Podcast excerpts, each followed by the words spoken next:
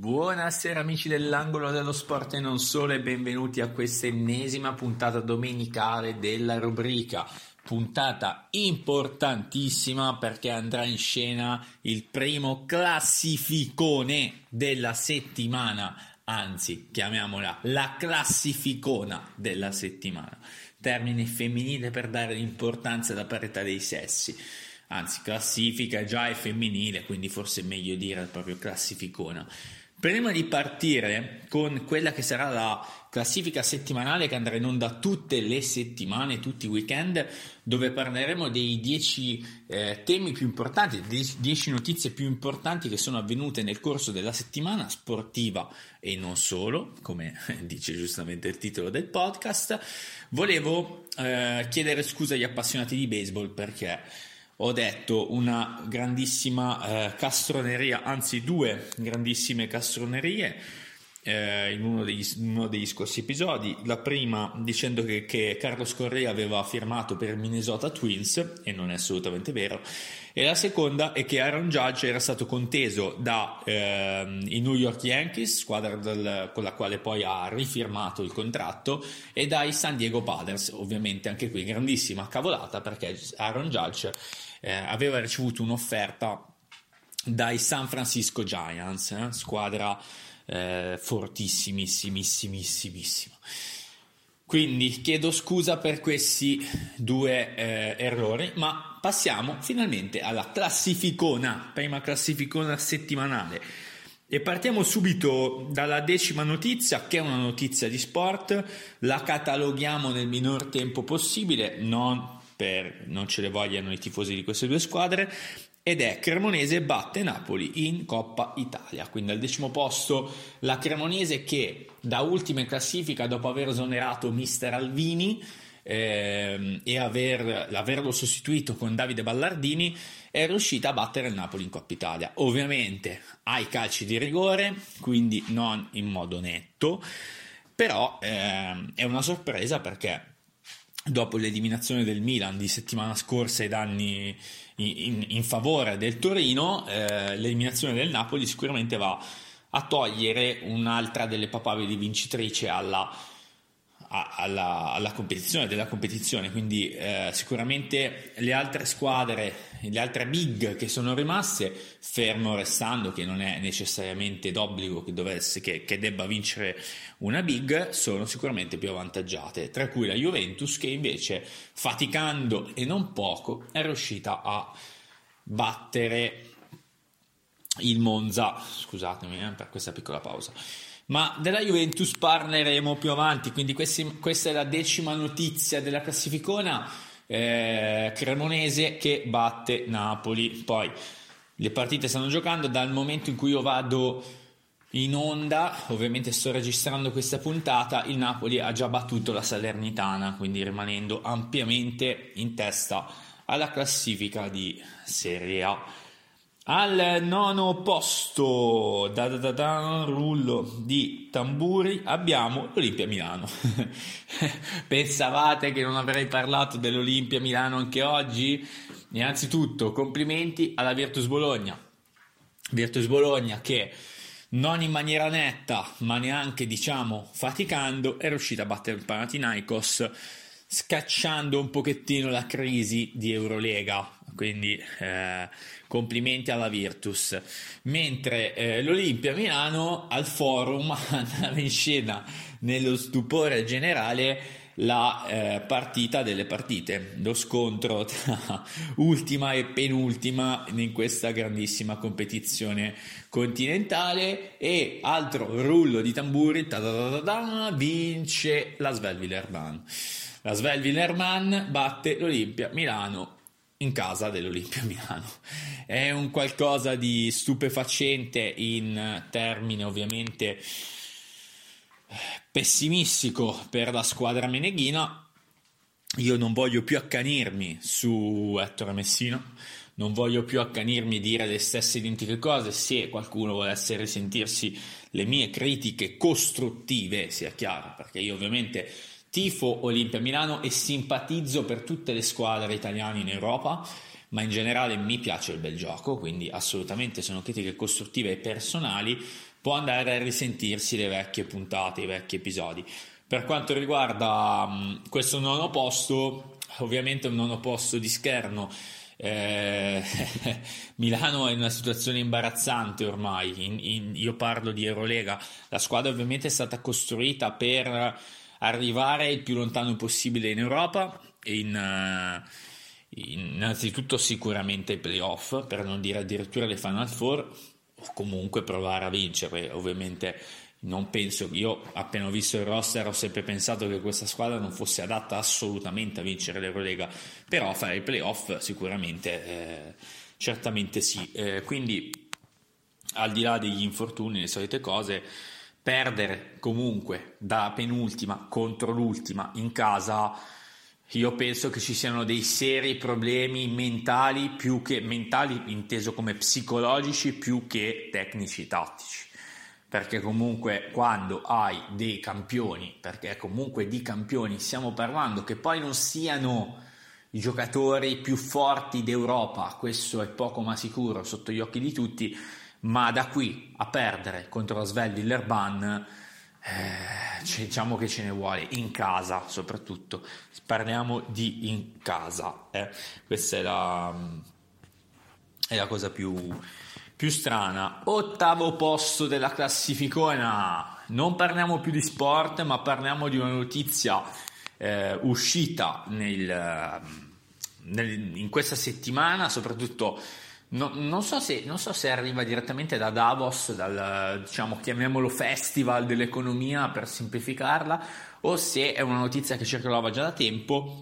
Gli Stati Uniti hanno messo a disposizione delle aziende in generale dell'intera nazione, mettiamo, io la semplifico, eh, la semplifico, non voglio entrare nei tecnicismi, se volete dei podcast di economia ce ne sono tantissimi, io li ascolto, sono molto ben preparati, sicuramente più, più dei, di me dal punto di vista tecnico, che sono un po' più generalista. Gli Stati Uniti hanno messo a disposizione 350 miliardi, ripeto, 350 miliardi per eh, il rinnovamento del, mm, de, della società industriale americana e il favoreggiamento diciamo, del passaggio alla green economy, mettiamola così. Ovviamente questo che cosa va a supporre? Va a supporre che eh, gli Stati Uniti vogliono fare quello che vogliono, come al solito, perché ok, gli Stati Uniti non sono Europa, non c'entrano tra virgolette nulla con l'Europa, ma in questo caso tu eh, stai cercando di inconsciamente far sì che tutto avvenga negli Stati Uniti, quindi senza un tipo di collaborazione. Sappiamo benissimo che la Cina è al momento la migliore artefice di, eh, materiali, di macchine elettriche, mettiamola così. Ah, la Cina intendo ehm, in Cina viene sviluppato la maggior parte de, di quello che ha a che fare con i componenti elettrici. Poi ovviamente la Toyota è la miglior macchina sul mercato dal punto di vista ibrido, la Tesla è stata la prima a fare questa eh, transizione dal punto di vista diciamo motoristico. Gli italiani, c'è una ditta eh, mi sembra eh, in Lombardia a Baranzate se non sbaglio che fa proprio i rotori per i motori elettrici quindi diciamo che ogni parte del mondo ha la sua ci mancherebbe altro ma in questo, in questo modo gli Stati Uniti vogliono semplicemente andare a uccidere il mercato. Ovviamente queste notizie che cosa andranno a fare man mano che continueranno a uscire faranno sì che al netto ovviamente dell'inflazione, dei rialzi dei tassi della Fed, di tutto quello che vogliamo, l'industria americana continuerà a salire e di conseguenza ovviamente eh, andranno a sbilanciare eh, la, la, mm, il mercato. Eh. Quindi si cercherà di, gli Stati Uniti vogliono cercare di far salire il mercato interno, favorendo appunto la produzione interna e eh, a sfavore di quella esterna. Per carità, l'obiettivo di tutti i paesi è quello di guadagnarci il più possibile, però ci deve essere anche un bilanciamento tra Europa e il resto del mondo la Cina sappiamo che fa quello che vuole, gli Stati Uniti vogliono danneggiare la Cina, ma in questo modo vanno a danneggiare inconsciamente o inconsapevolmente o consapevolmente anche l'Europa. Poi eh, questi 350 miliardi voglio vedere se riusciranno effettivamente a tirarli fuori e in generale voglio capire come farà l'Europa a controbattere perché sarà molto molto difficile. Già questa cosa del 2035 solo motori elettrici è, è follia, follia allo stato puro. E ricordiamoci che la maggior parte, delle, non tutta, ci mancherebbe altro, ma la maggior parte dell'energia elettrica viene prodotta con il gas.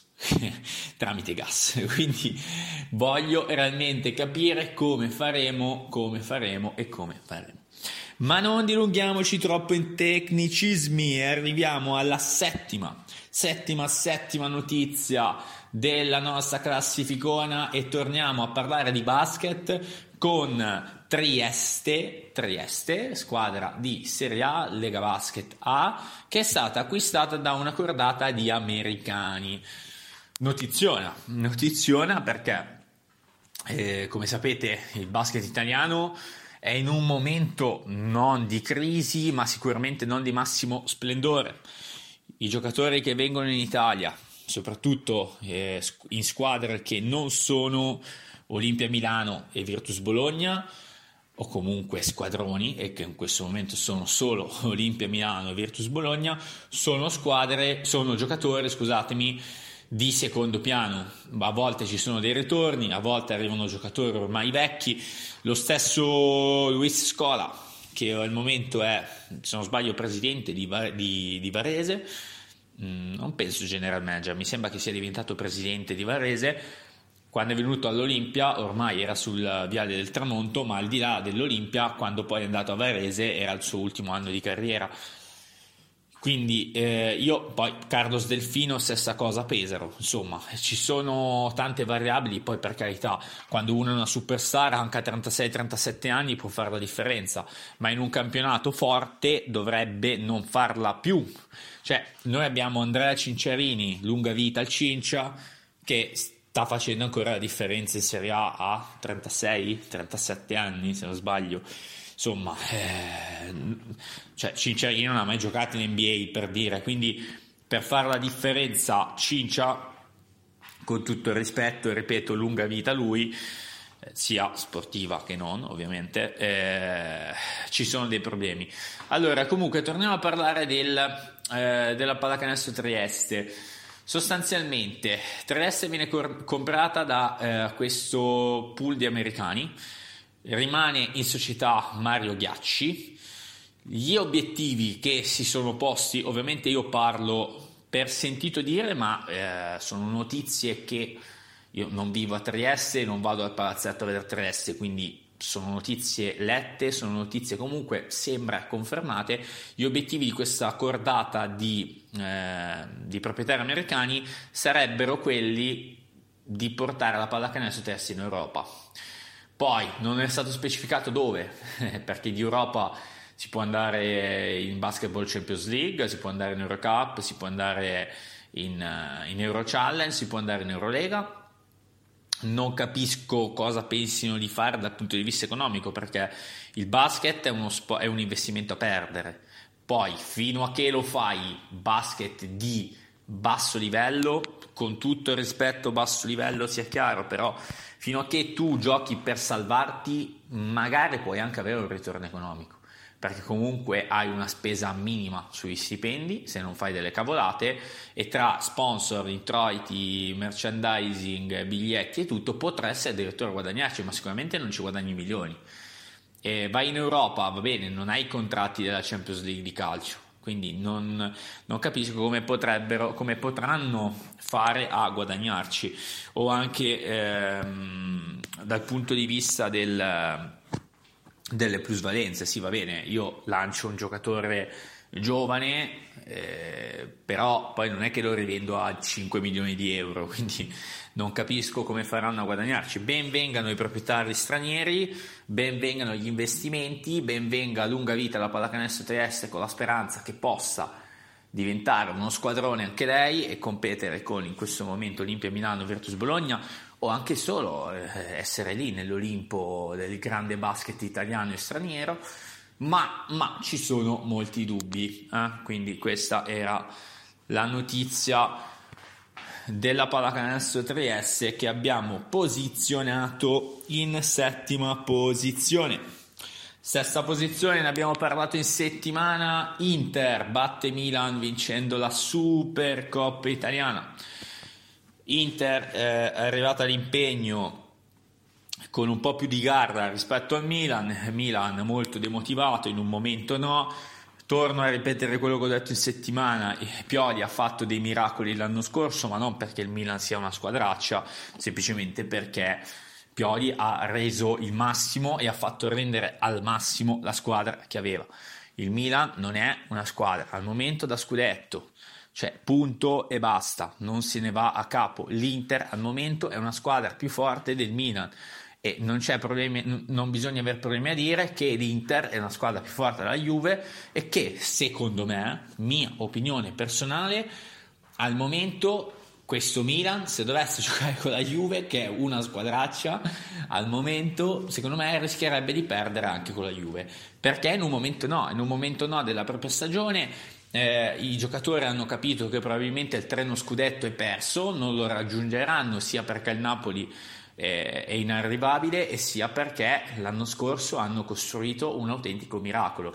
Ci sarà solo da capire, secondo me, eh, come il Milan potrà costruire il futuro, quindi come il Milan potrà, eh, potrà diciamo, rinnovare la squadra. Ma nella notizia stavamo parlando dell'Inter che vince la Supercoppa italiana e raggiunge con lo stesso numero di vittorie appunto il Milan. Inter lanciatissima, partita dominata dall'inizio alla fine, sarà contentissimo, spiace Simone Inzaghi, spiace molto, che disse una volta che doveva lui la squadra vince, sì, vincono solo le coppe, non vincono gli scudetti, almeno al momento questo, probabilmente rimarrà così anche quest'anno, però, però la squadra doveva lui vince, spiace, spiace molto.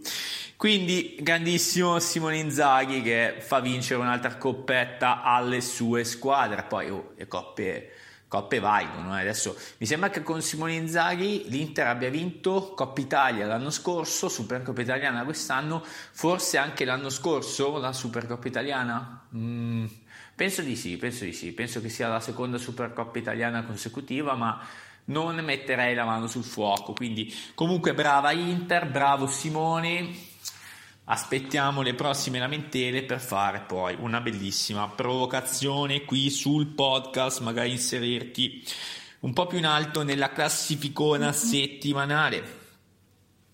Al quinto posto, al quinto posto, e questo, rimaniamo sul tema sportivo, questa è davvero una cosa, una cosa sconvolgente. Rafa Nadal eliminato al secondo turno degli Australian Open come eh, io, io, mi ricordo ancora la gente che l'anno scorso diceva eh, andato via Federer adesso vince tutto Nadal.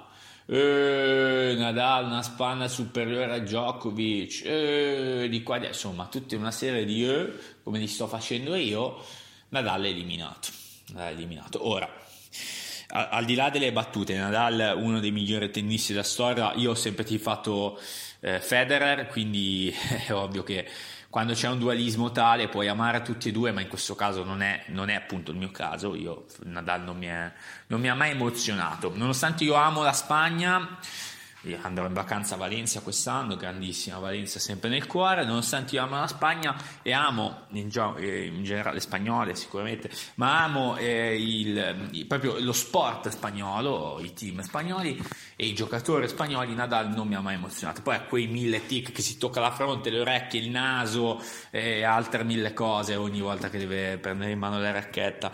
Ma detto questo eh, non dico che sono contento, sicuramente non mi dispiace perché, mm, ripeto, non mi piace.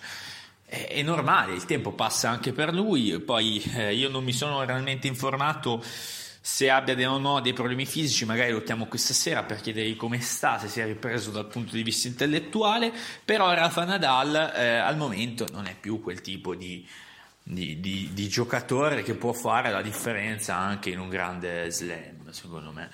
Poi oh, magari ne vincerà un altro, però siamo finalmente, e, e dico finalmente, a un ricambio generazionale. Questa è la realtà.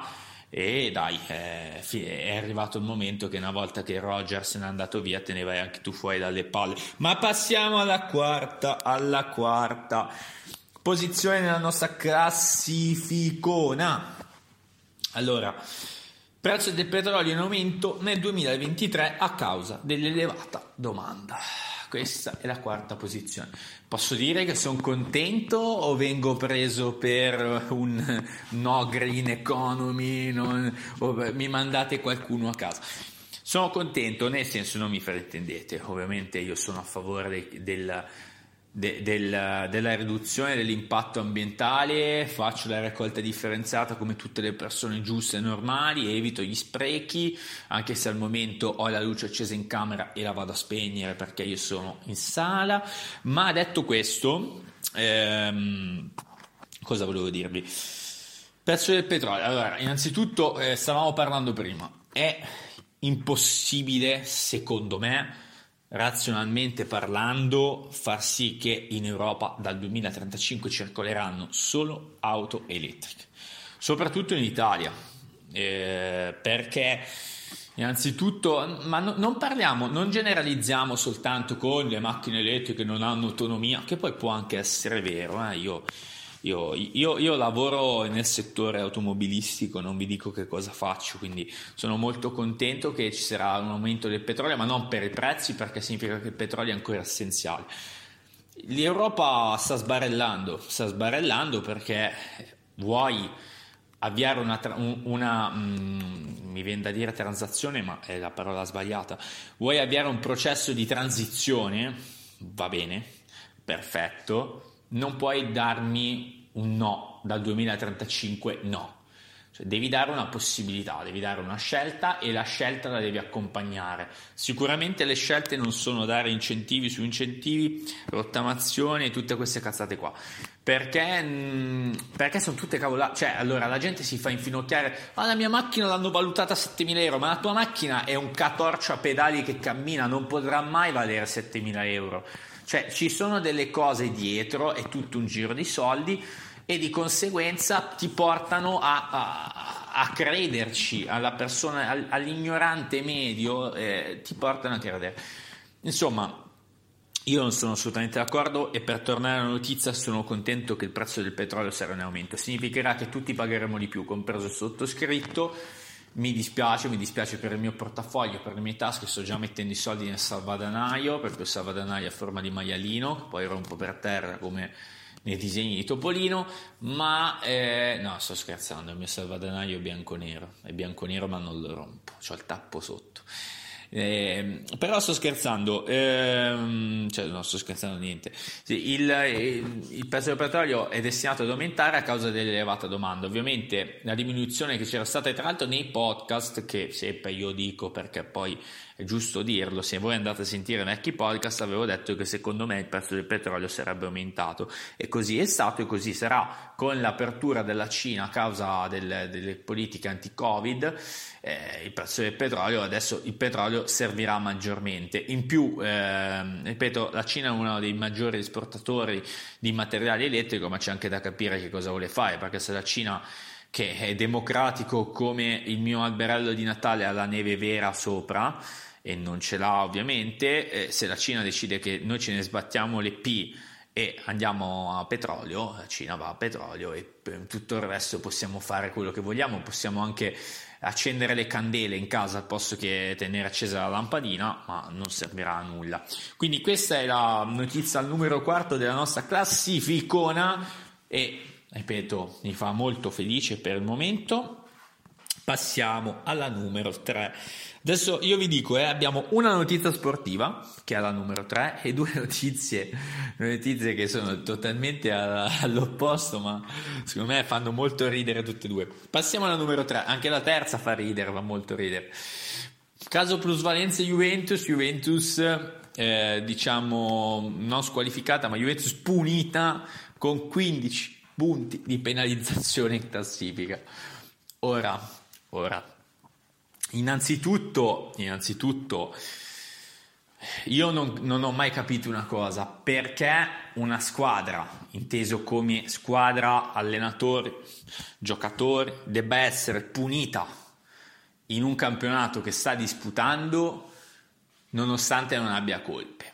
Inteso, io sono l'allenatore o giocatore della Juventus, mi sveglio la mattina perché così è stato, eh? così è stato, cioè uno si sveglia la mattina, va a dormire alle 9, si sveglia la mattina perché tutti andiamo a dormire alle 9, si sveglia la mattina meno 15 in classifica, perché? Cioè cosa ho fatto di male dalle 9 alle 8 di mattina?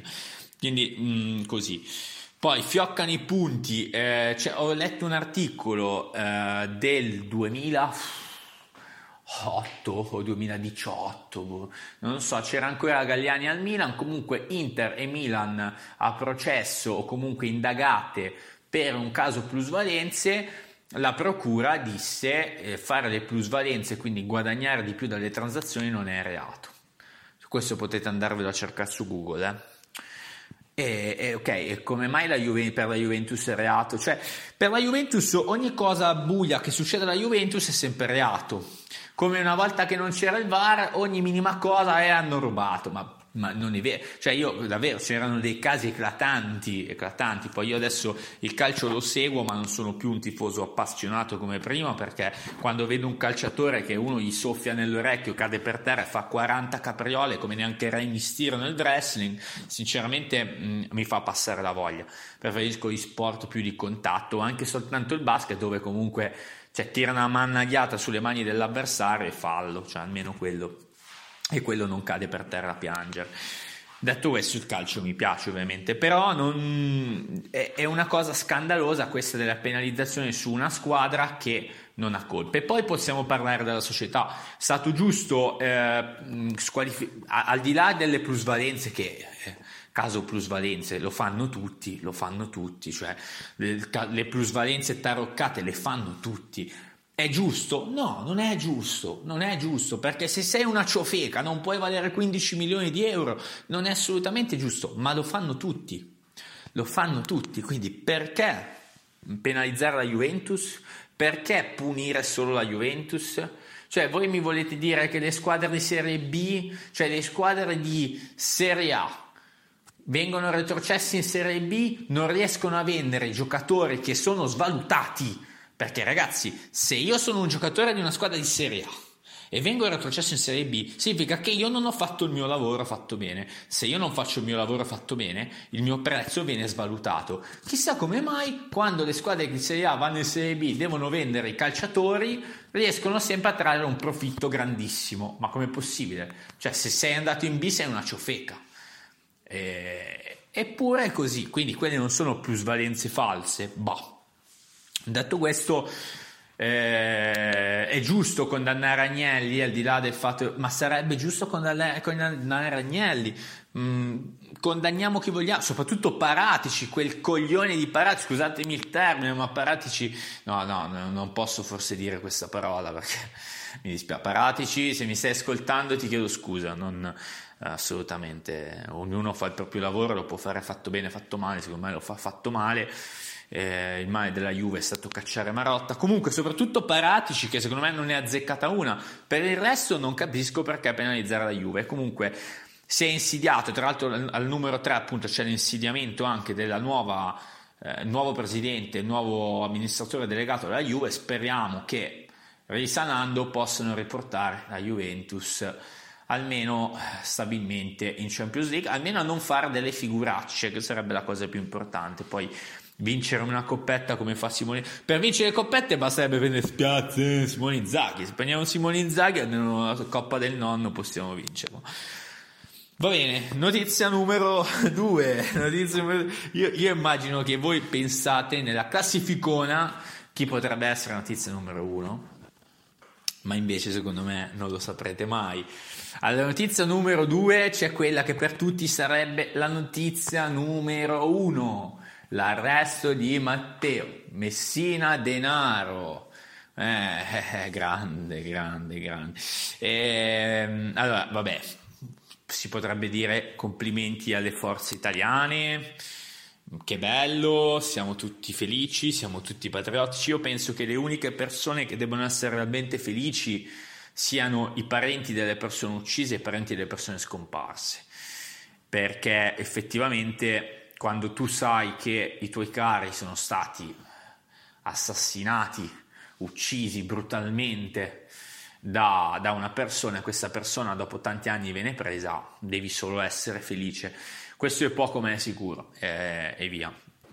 Detto questo, analizziamolo da un punto di vista un po' più ironico, c'è da capire come sia possibile che magicamente questa persona per 30 anni non è stata trovata è stata trovata quando è in fin di vita, sostanzialmente, perché un malato oncologico purtroppo, se non, adesso non, non, non, mi ricordo esattamente dove ce l'ha, se al colon, al pancreas, non, lo, non lo, so, non, voglio dire una cavolata, non voglio neanche andare a cercare e, e mi interessa anche poco, però sostanzialmente per essere beccato eh, adesso... Eh, dai, mi viene il dubbio che non sia stato trovato perché siamo, siamo il team investigativo più, più, forte del mondo.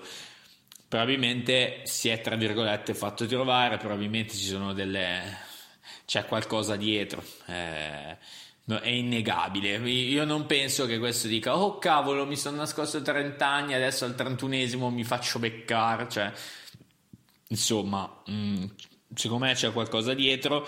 Non penso che il team italiano Carabinieri e squadra antimafia sia sicuramente da quando è andato via Raul Bova, poi squadra antimafia.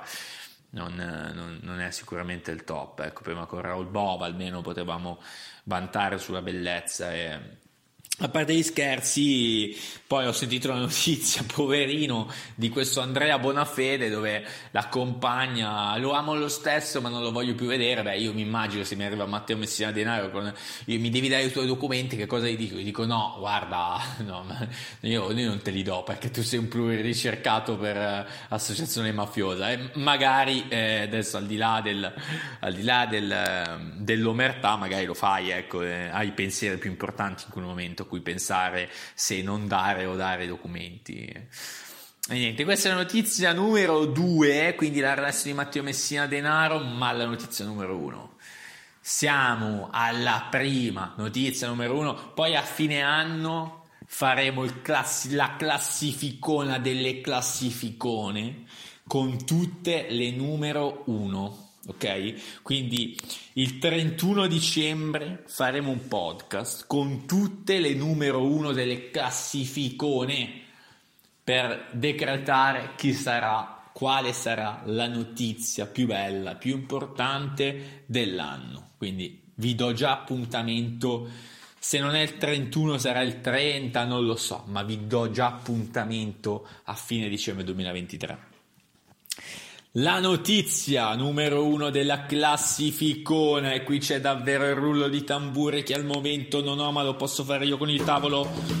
Non so se lo sentite, la notizia è la pendolare che fa tutti i giorni Napoli-Milano per far la bidella a scuola. Incredibile, questa è una notizia che ha toccato tutti tutti, ha indignato tutta Italia questa notizia, ma com'è possibile? Ma che brava ragazza, almeno lei lavora. Leggevo i commenti su Facebook, de, mm, non, non, voglio dire dei napoletani, comunque soprattutto di gente del sud. Voi al nord avete prezzi troppo cari, di qua di là è meglio farsi tutti i giorni avanti e indietro Insomma, cioè, si è creato questo clima, clima, di tensione tra nord e, e, il nord e il sud che ormai sono in pace sostanzialmente tra l'altro uniti dalla cattura di Matteo Messina Denaro si è creato questo clima, clima di tensione per una ragazza ragazza, penso, eh, una bidella, per carità, lavoro come tutti gli altri, come può essere il mio, come può essere il calciatore, che fa tutti i giorni Napoli-Milano, poverina, per, perché gli affitti costano troppo. Allora, prima di arrivare alla, so- alla soluzione, almeno la soluzione che è stata scritta, partiamo da un presupposto. Fare tutti i giorni Napoli-Milano, eh, cioè gli affitti a Milano costano, è ovvio che gli affitti a Milano costano, ma in periferia costano meno, cioè, e comunque, e comunque io adesso vi, mh, vivo in provincia di Milano, vivevo in provincia di Novara, posso dirvi che in provincia di Novara costano meno, cioè piuttosto che andare fino a Napoli mi fermo un, un, po' prima, cioè posso che farmi 6 ore di viaggio o 5 ore di viaggio tutti i giorni col Frecciarossa, magari mi, 5 ore andare, 5 ore a tornare, magari mi fermo prima, no? cioè anche volendo che ne faccio solo una, quindi diventano due posto che 10, guadagno 8 ore, diciamo che 8 ore una pasta asciutta o una lasagna nel forno posso anche farla al giorno. Quindi mm, so, già questa cosa un pochettino puzzava e detto questo letto l'articolo, l'articolo diceva io riesco a farlo perché comunque eh, eh, anticipo le spese dei biglietti del treno. Sì, vabbè, ho capito, eh, però dico a questo punto fermati a Piacenza, a Piacenza magari spendi anche meno. Insomma, eh, c'erano un po' queste, queste, cose, non tornavano i conti anche sul fatto che cazzo, cazzo sei un, un Highlander che non dormi mai, un Gremlins, non lo so, cioè, insomma, una di quelle creature che che, non dormono mai, no? che vivono, vivono d'aria e tutto quanto. E, e alla fine, alla fine, la notizia è arrivata, ho letto un altro articolo. Ripeto, queste sono cose lette, eh? io non conosco la ragazza, non conosco la signora, non conosco chi ha scritto gli articoli. Comunque ho letto un'altra cosa dove c'era scritto che in realtà questa, questa, qui ha fatto due volte avanti e indietro, poi si è messa tipo in, in, congedo, in aspettativa, non lo so, quindi è stata, questa notizia è stata una grande ciofeca, una grande, una grande, non bufala perché l'ha fatto davvero, ma insomma avrà capito anche lei che era una cosa insostenibile, no? Sapete quelle cose di, ah sì sì, prendo il lavoro, lo faccio due volte, poi tanto mi metto in, in congedo e non mi, possono, non mi possono cacciare, perché probabilmente sarà così, in realtà non lo so, non non me ne frega niente. E, e, e, via. Però questa è la notizia numero uno, cioè questa, una cosa che ha indignato l'Italia, servizi su servizi al telegiornale, sui giornali, eh, è stato davvero un qualcosa di, di epico. Io non, non, mi ricordavo una notizia così, forse il mondiale del 2006 vinto da, dalla nazionale di calcio, non, non, davvero una cosa sconvolgente. Quindi alla numero uno abbiamo la bidella pendolare Napoli-Milano. Da domani inizierò anche io a fare un lavoro simile, faccio, faccio Palermo, Palermo Aosta tutti i giorni in bicicletta, in bicicletta. È un po' più, più provante, però penso che si possa fare. Eh? Tempo che arrivi, torni, forse, forse in settimana. Detto questo, detto questo, è finita, è finita questa registrazione.